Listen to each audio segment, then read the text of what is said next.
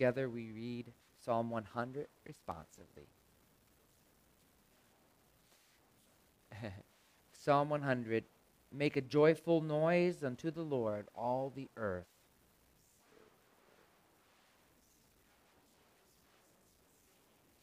Know that the Lord, He is God. It is He who made us, and we are His. We are His people and the sheep of His pasture.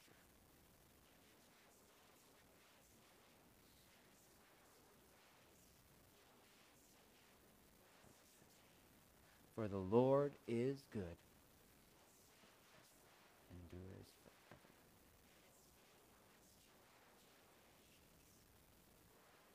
Father, and to the Son, and to the Holy Spirit, as it was in the beginning, is now, and will be forever. Amen. And the Lord be with you. Let us pray. Almighty and eternal God, in the word of your apostles and prophets, you have proclaimed to us your saving will. Grant us faith to believe your promises, that we may receive eternal salvation through Jesus Christ our Lord, who lives and reigns with you in the Holy Spirit, one God, now and forever. Amen. Our first scripture reading today is from the Old Testament, Exodus chapter 3. Now Moses was keeping the flock of his father in law Jethro, the priest of Midian, and he led his flock to the west side of the wilderness and came to Horeb, the mountain of God. And the angel of the Lord appeared to him in a flame of fire out of the midst of a bush. He looked, and behold, the bush was burning, yet it was not consumed. When the Lord saw that he turned aside to see, God called to him out of the bush, Moses, Moses. And he said, Here I am. Then he said, Do not come near. Take your sandals off your feet, for the place on which you are standing is holy ground. And he said, I am the God of your father, the God of Abraham, the God of Isaac, and the God of Jacob. And Moses hid his face for he was afraid to look at God. Then the Lord said, I have surely seen the affliction of my people who are in Egypt, and have heard their cry because they're taskmasters. I know their sufferings. Come, I will send you to Pharaoh, that you may bring my people, the children of Israel, out of Egypt. But Moses said to God, Who am I, that I should go to Pharaoh and bring the children of Israel out of Egypt? He said, Ah, but I will be with you, and this shall be the sign for you, that I have sent you. When you have brought the people out of Egypt, you shall serve God on this mountain. Then Moses said to God, If I come to the people of Israel and say to them, The God of your fathers has sent me to you, and they ask me, What is his name? What shall I say to them?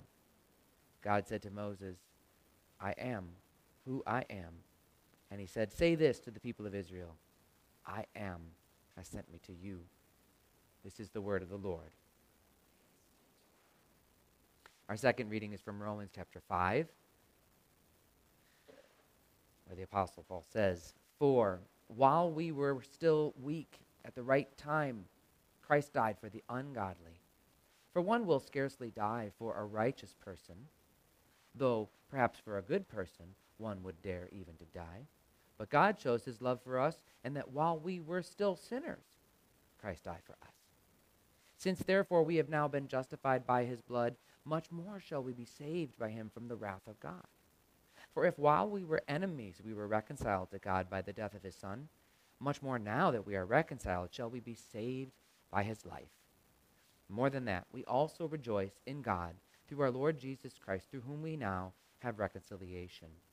Therefore, just as sin came into the world through one man, and death through sin, and so death spread to all men because all sinned, for sin indeed was in the world before the law was given. But sin is not counted where there is no law. Yet death reigned from Adam to Moses, even over those whose sinning was not like the transgression of Adam, who is a type of the one who was to come. This is the word of the Lord.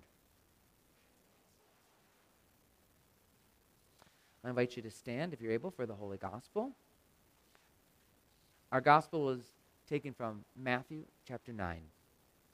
And Jesus went throughout all the cities and villages, teaching in their synagogues and proclaiming the gospel of the kingdom and healing every disease and every affliction. When he saw the crowds, he had compassion for them because they were harassed and helpless, helpless like sheep without a shepherd. Then he said to his disciples, The harvest is plentiful, but the laborers are few.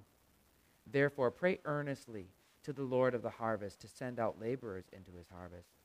And called to him, and he called to him his twelve disciples and gave them authority over unclean spirits to cast them out and to heal every disease and every affliction.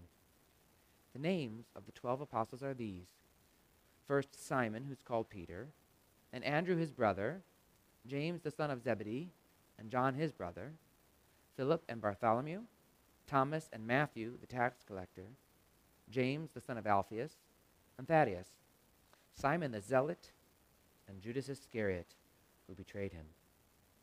These twelve Jesus sent out, instructing them, Go nowhere among the Gentiles, and enter no town of the Samaritans, but rather Go to the lost sheep of the house of Israel, and proclaim as you go, saying, The kingdom of heaven is at hand.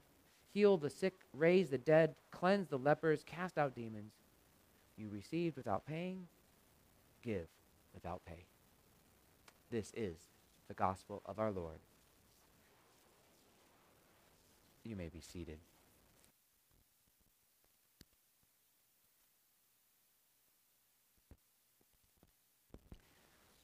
Well, grace, mercy, and peace be with you from God our Father and from our Lord and Savior Jesus Christ.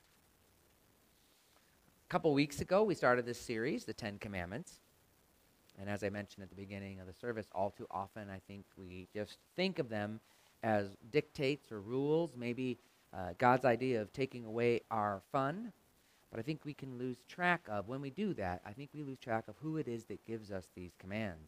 He's not just some movie villain, you know, who's out to just wreak havoc and make trouble. This is our God, our God who loved us enough to send his own Son to die for us.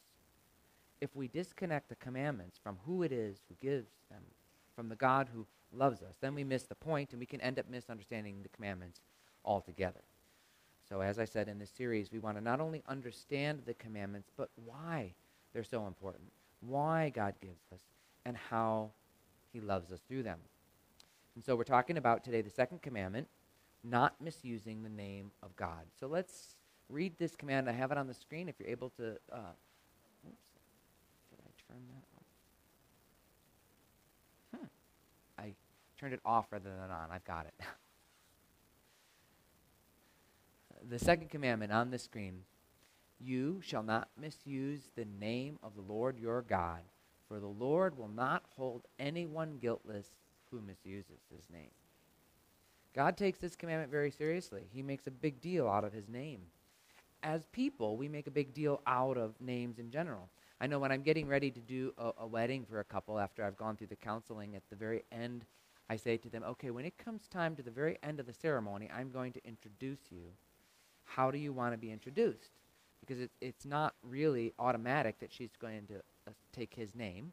They aren't necessarily going to want to be introduced as Mr. and Mrs. or Mr. and Mrs. James or I, I have to ask them because this is important. How do you want to be introduced? Um, and in some cultures, our you know names we're used to have you know giving our name as first and last, but in some cultures they introduce themselves last name before they say their first name. Some cultures it's tradition to take the father's name as the, the, a son's middle name.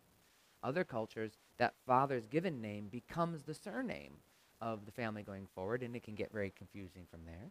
And on and on. Names are important. Um, that's why people line up to get autographs from that special famous person. And that's why when we buy things, if we can afford it, we like to have the name brand. The second commandment tells us that God's name is important.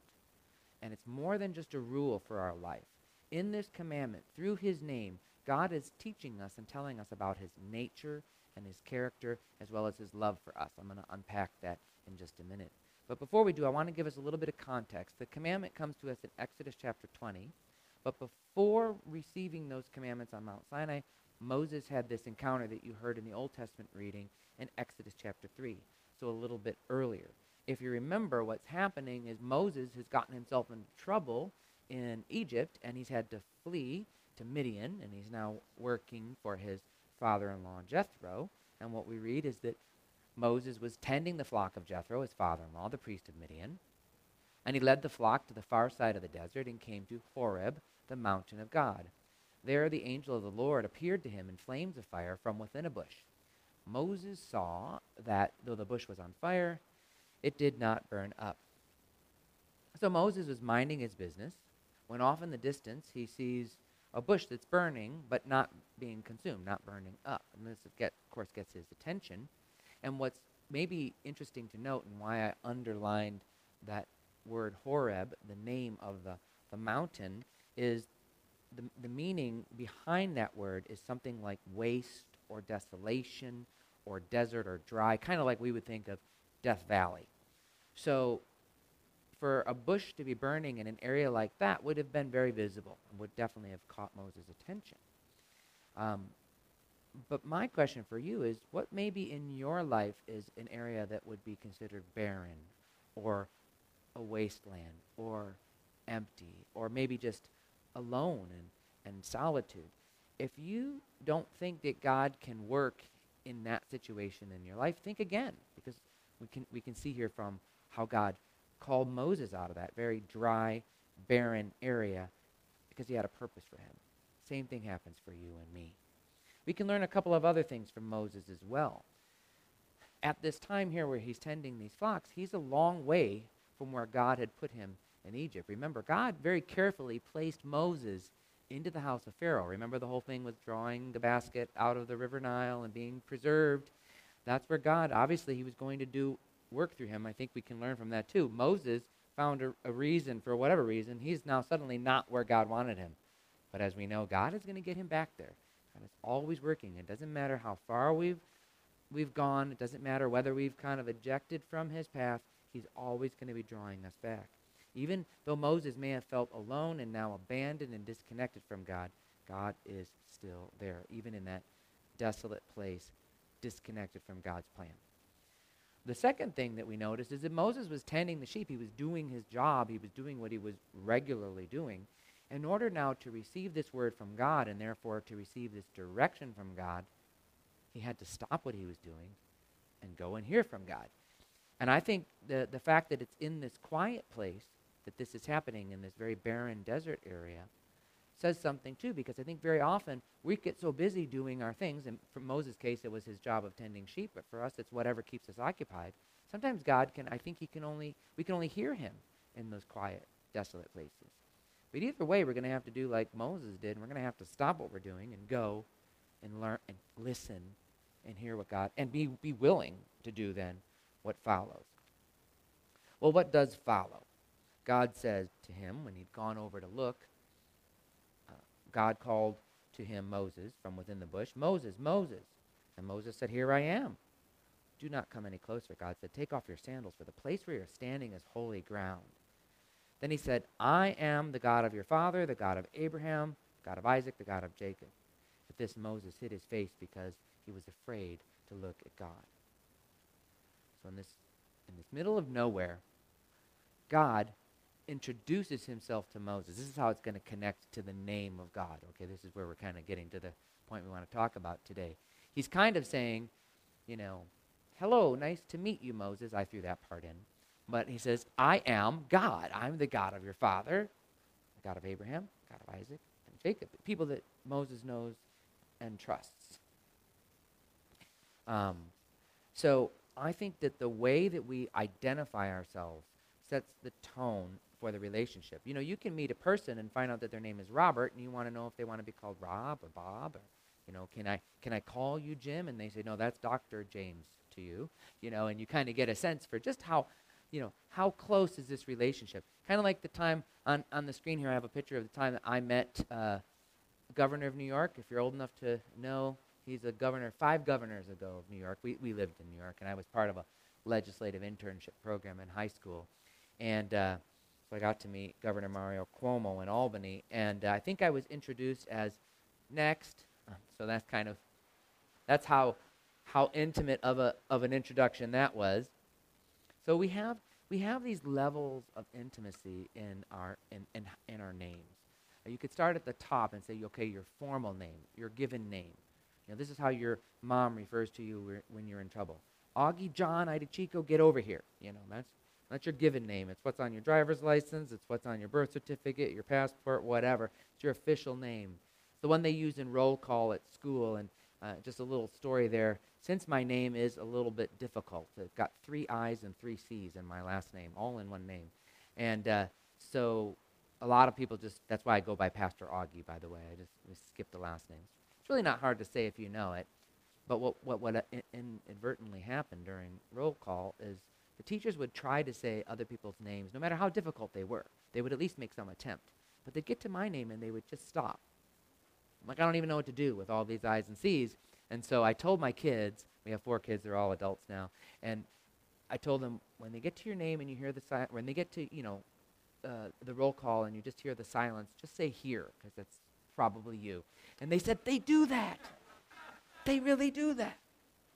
That's your given name when it's used in a formal capacity, but sometimes uh, your official name can find its way onto unofficial lists. And I apologize, this didn't come through um, like I had wanted to. I, I, in the image, I highlighted my name and how poorly it was spelled, and for some reason in the import, it just covered it over. But I'll tell you what it said. This was this was back in the day where you would get these trade magazines. Um, like now we have the internet to advertise, but it didn't matter if you were in the medical profession or if you were an engineer. In my case, I was a software guy you know, programming computers, get these big magazines, and then that's how they would sell you products. Well, who knows where they got these names from? They just wanted to advertise. Well, my name was spelled Ms. M.S., so first they got the gender wrong. Angie, not Augie. And my last name was on two lines, Dudici Coco, like hot chocolate, C-O-C-O-A. Like, so, I don't know, somebody heard me say Iadicicco, and they decided to spell it Dudici space Coco. And and then the funny part was, then that I ended up getting mailings from other things with that spelling. I knew where they got it from. Anyway, it just goes to it goes to say if you have a difficult given name, um, how it's spelled is not always a given. Okay, another rim shot two weeks in a row. All right. Then you can have a nick. So your given name's your formal name. You can have a more familiar name, nickname. Uh, my wife Rochelle, uh, she back in high school we, we met in high school, so that's a long time ago in a land far, far away. She had the nickname Wheaties.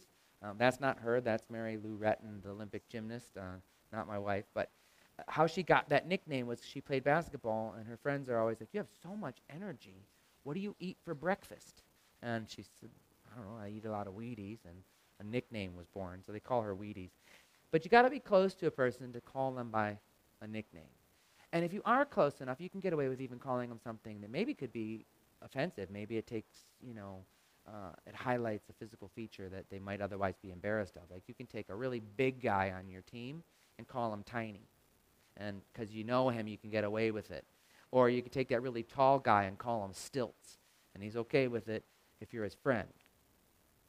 So that's the nickname. But there's even a closer level of intimacy, and that's a relational name. And I think on Father's Day, this is kind of perfect for that because what we're celebrating, when you say, when you in, get introduce somebody as this is my father, or this is my son, or this is my brother, my wife, my sister, whatever, you say, you're giving a relationship, you're automatically bringing it into a, closer level to you.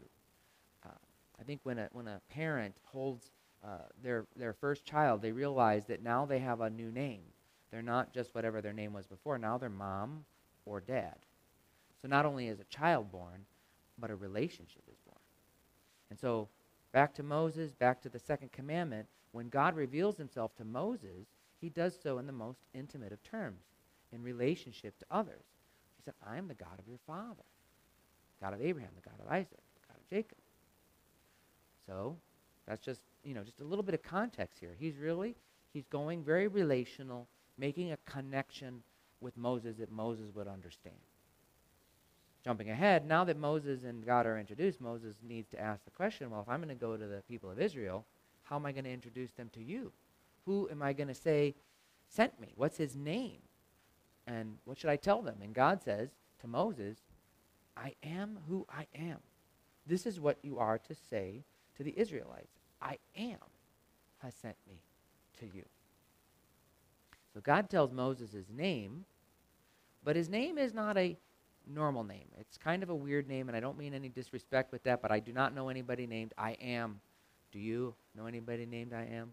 It's a very, it's a unique name, but as I alluded to in the beginning, in terms of God's name, it's going to actually tell us about his character and about his nature. He's not doing it just to be cute, like some of these celebrities do. I went out and looked this up on the internet. Uh, actress uh, Gwyneth Paltrow, she named her uh, oldest daughter Apple, and then that's her name, Apple. And uh, Frank Zappa, the musician, named one of his children Moon Unit. And uh, my, one of my favorites of late is Elon Musk and, and Grimes named their child X Ash. That's a Latin combination of A and E, pronounced Ash. X Ash A12. And, uh, and you know, if, you, if you're interested, send me an email. I can send you a link to, to Elon talking about the pronunciation and how that name came about. And I guess in, in some places, like I think California is one of those, you can't have numbers in your name. So he has to be A dash XII. so it's got all these X's and X dash A12. But again, God's name, while it is different from what we're used to, isn't isn't just unique and it's certainly not to be cute. It's profound. It is unlike any other name because God's name it.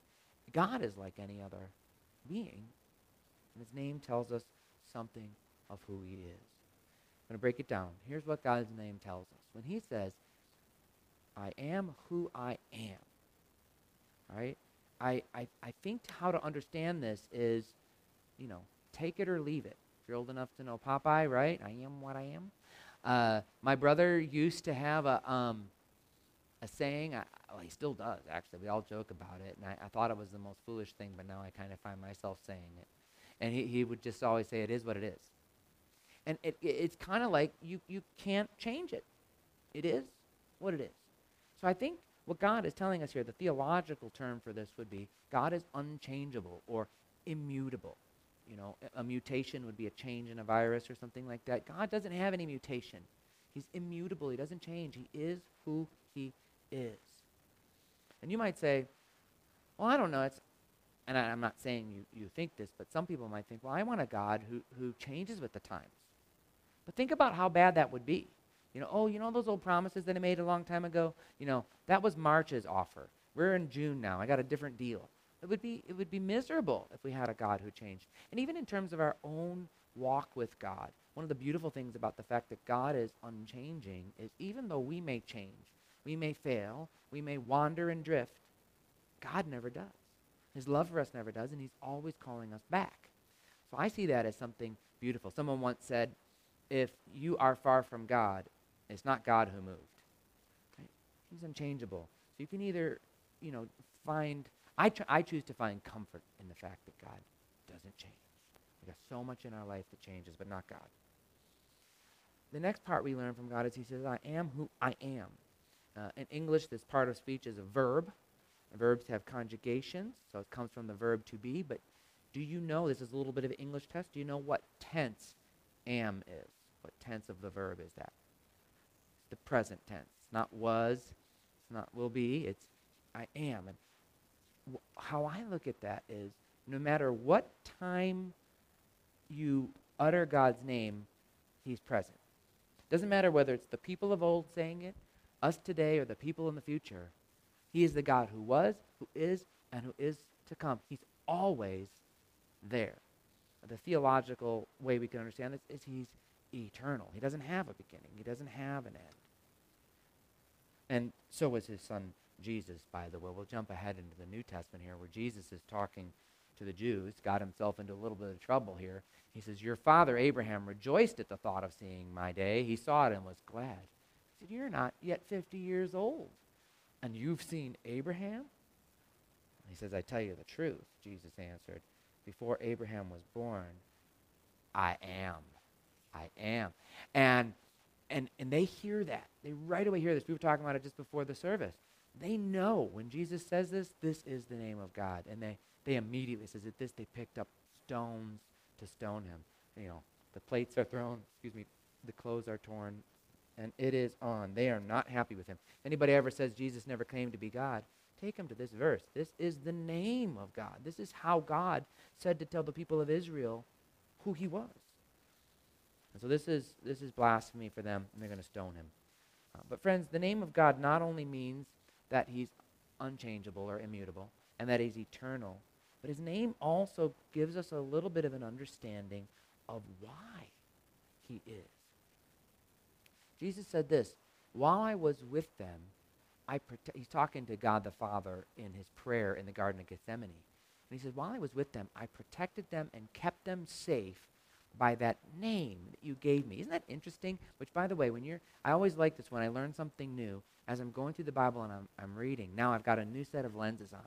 Take notice of how many times the name of God is mentioned and in how many different con- uh, contexts in the Bible. It's all over the place. Jesus is saying, How did he protect us and keep us safe? By that name. It's just, it's, we, we can read by it. It's an interesting choice of words. But Jesus is saying, It is that name. It's kind of like God said to Moses, All right, I'm going to, my name is I am.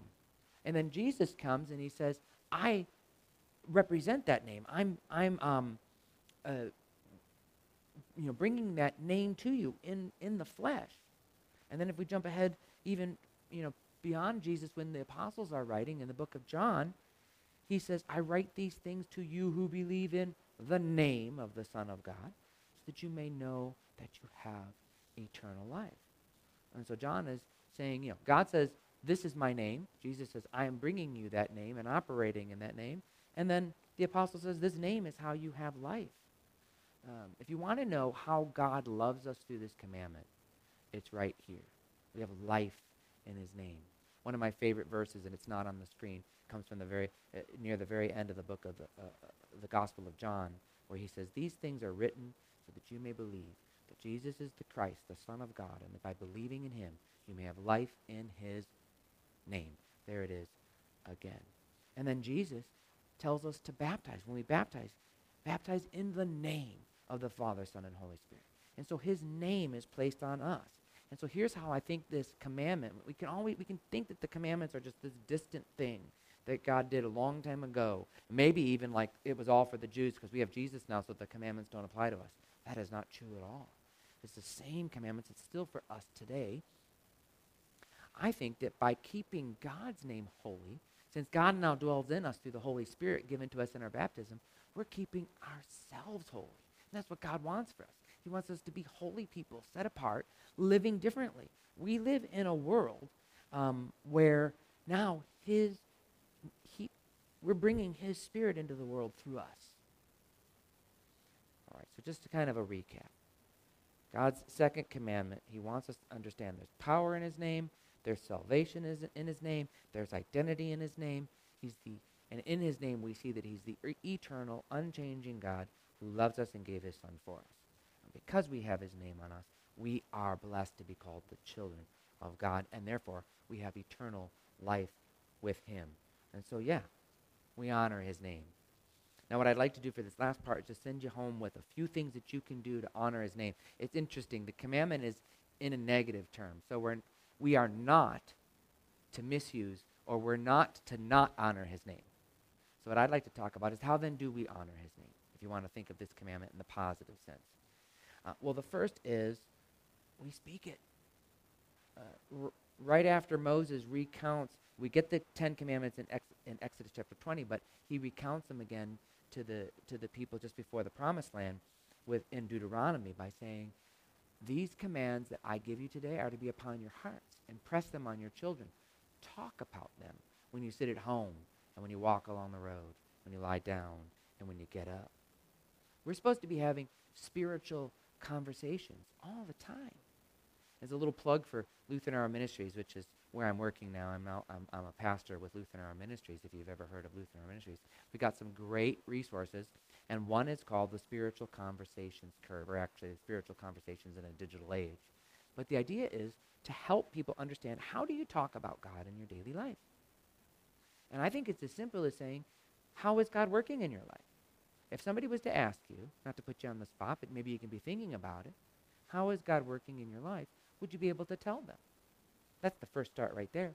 The other thing that you can do to speak about it is what have you found or discovered recently in His Word?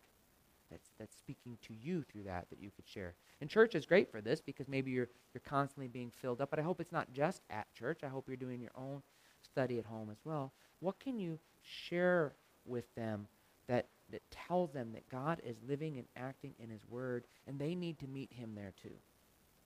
Just one more little plug for Lutheran Hour Ministries, always trying to kind of uh, push back the envelope and how we help people reach out. We're just coming out. It should be, be being unveiled a little bit this summer, later this summer. It's called Thread, which stands for the red letters. But it's all about training people, young people in their 20s and 30s, since they're living in this social media sphere, how do they share Jesus in that context? How do they, wherever they are, they're already out online, how do they share Jesus in that context? People say, well, I don't know if you can do that. That's too controversial. Well, let me tell you this right now. The name of God is controversial. It's always going to be controversial. Jesus told his disciples, you will be hated because of my name. But what I, what I say and what we really want to try to teach people and what you and I should be thinking about is how can we speak about his name without condemning, but just holding up the truth? This is how Jesus and the disciples, Jesus never tried to convince anybody of anything. He just spoke the truth. And those who rejected him were rejecting the truth. But those who received him received life. This is what you and I are doing. We're speaking it. We're praying it. When Jesus teaches his disciples how to pray, what does he do? He starts with the name Our Father, who art in heaven, hallowed be your name. You could think of this as the first and second commandment right there. You got the Father in heaven, our relationship with our one God. Holiness. His name is holy. Sets the stage. But this is how we pray. It's his name is the source and foundation of our prayer. It is not, even though we pray at the end in Jesus' name, which is a good thing to do, by the way, but it is not something you just tack on to the end of any prayers, you know. Dear God, let the Nuggets win the championship. No pastor shall be named in this prayer. Um, but, you know, just because you pray in Jesus' name at the end doesn't make it a holy prayer. What makes it a holy prayer that's in the name of God is if the people are in his name. People who belong to him, who have that name on them in their baptism, and who are humble and repentant, turning from their wicked ways and turning to heaven. So it's not a, it, it, it's a prayer that's born out of our relationship with God's name, steeped in humility and repentance, so that the goal of our prayer is not our glory, but God's glory. So much in alignment with his will and his name that he's pleased to, to answer it. That's what it means to pray his name. And then finally, we just, we live it. How do we honor his name? We speak it, we pray it, we live it. We are citizens not only, we live in an earthly kingdom, we have our feet in two kingdoms, Luther says. One, the kingdom of the world. You know, maybe even citizens of the United States, that's fine. But we're also, we have a citizenship of heaven. When Jesus is uh, citizenship in heaven. When Jesus is praying that prayer in the Garden of Gethsemane and he's talking to the Father, he says, I have given them your word, and the world has hated them, for they are not of the world any more than I am of the world. Part of our citizenship in heaven means we not only bear the name, in my case, of Augie or Pastor Augie, or father or mother or sister, we bear the name Christian. And that is our true citizenship. And we live out that identity, hopefully, differently because of being in Christ. So that's how we honor God's name. We speak it, we pray it, we live it. We live it in a way that lets God be known. It shows that we put our ultimate trust in Him. And we're living not as representatives of the world, what the world values, what the world praises, but as representatives of God, what gives Him the glory and that name that we bear, that name in which we find life and hope. Because as we read, there is salvation in no one else. There is no other name under heaven given among men by which we must be saved. So God gives us this command to show us how we're truly loved. And how we're loved is in his name. Amen? All right, let's pray.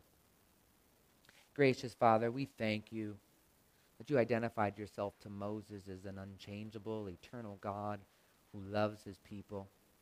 Thank you that you sent your Son to carry out the loving work of your name, and that through him you placed your name on us. Lord, we ask that we would be fitting ambassadors of your name, properly representing you to the world by the way we speak and the way we act. And Father, that we would not look to the world to solve our problems, but to find our strength in your name as we call upon you in prayer. And Lord, may the things that we pray be in accordance with your will such that you are pleased to grant them and they bring you glory. And so we pray all these things, Lord, in your name. May it be kept holy among us. We pray. Amen.